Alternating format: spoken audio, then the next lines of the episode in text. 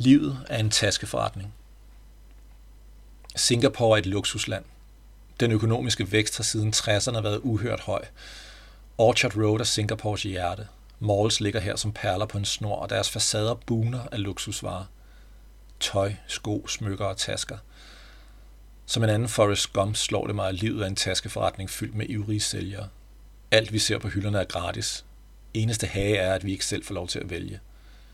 I livet træder man ind i butikken tomhændet og får udleveret et stykke bagage og ansvaret for at bære det. Måske det er en pung eller en portemonnaie. Eller måske er man blandt dem, der får tildelt en rygsæk eller en helt kuffert. Nogle har hjul på og er kromfarvet som en Datsun. De er nemme at trække efter sig. Andre de er betongrå og tunge som en armbold. Måske får man en clutch med paljetter. I den kan der kun være det mest nødvendige, og det er heldigt, for så er ansvaret lettere at bære og man kan feste sig igennem livet uden bekymringer, mens man svæver på champagnebobler og friværdi. Måske får man en bæltetaske, og det er bare så surt, for der er intet, der stigmatiserer mere end bæltetasker. De minder folk om spændetrøjer, så de tror, man hører til i en gummicelle. Det kan også være, at bagagen er så stor, at man skal have en memrevogn, en rollator eller en indkøbsvogn for at skubbe den rundt.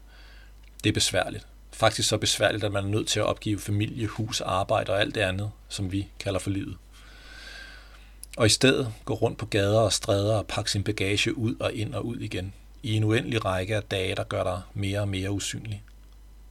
Hvis man er en kvinde, kan det være, at der en dag er en, der spørger dig, om han skal holde dine tasker.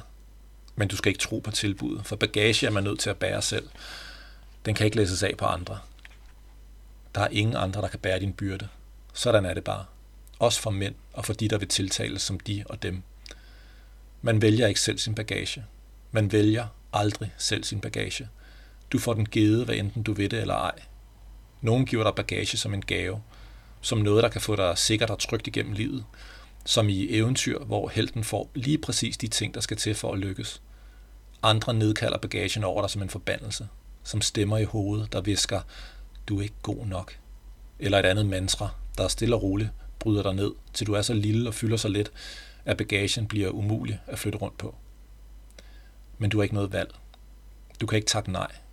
Det eneste, du kan vælge, er, hvordan du bærer bagagen. Lader du den tynge dig?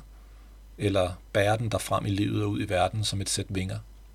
Eller sætter du den af på et bagagebånd i en fremmed lufthavn, indskrevet på et fly, du ikke selv skal med, og vinker farvel?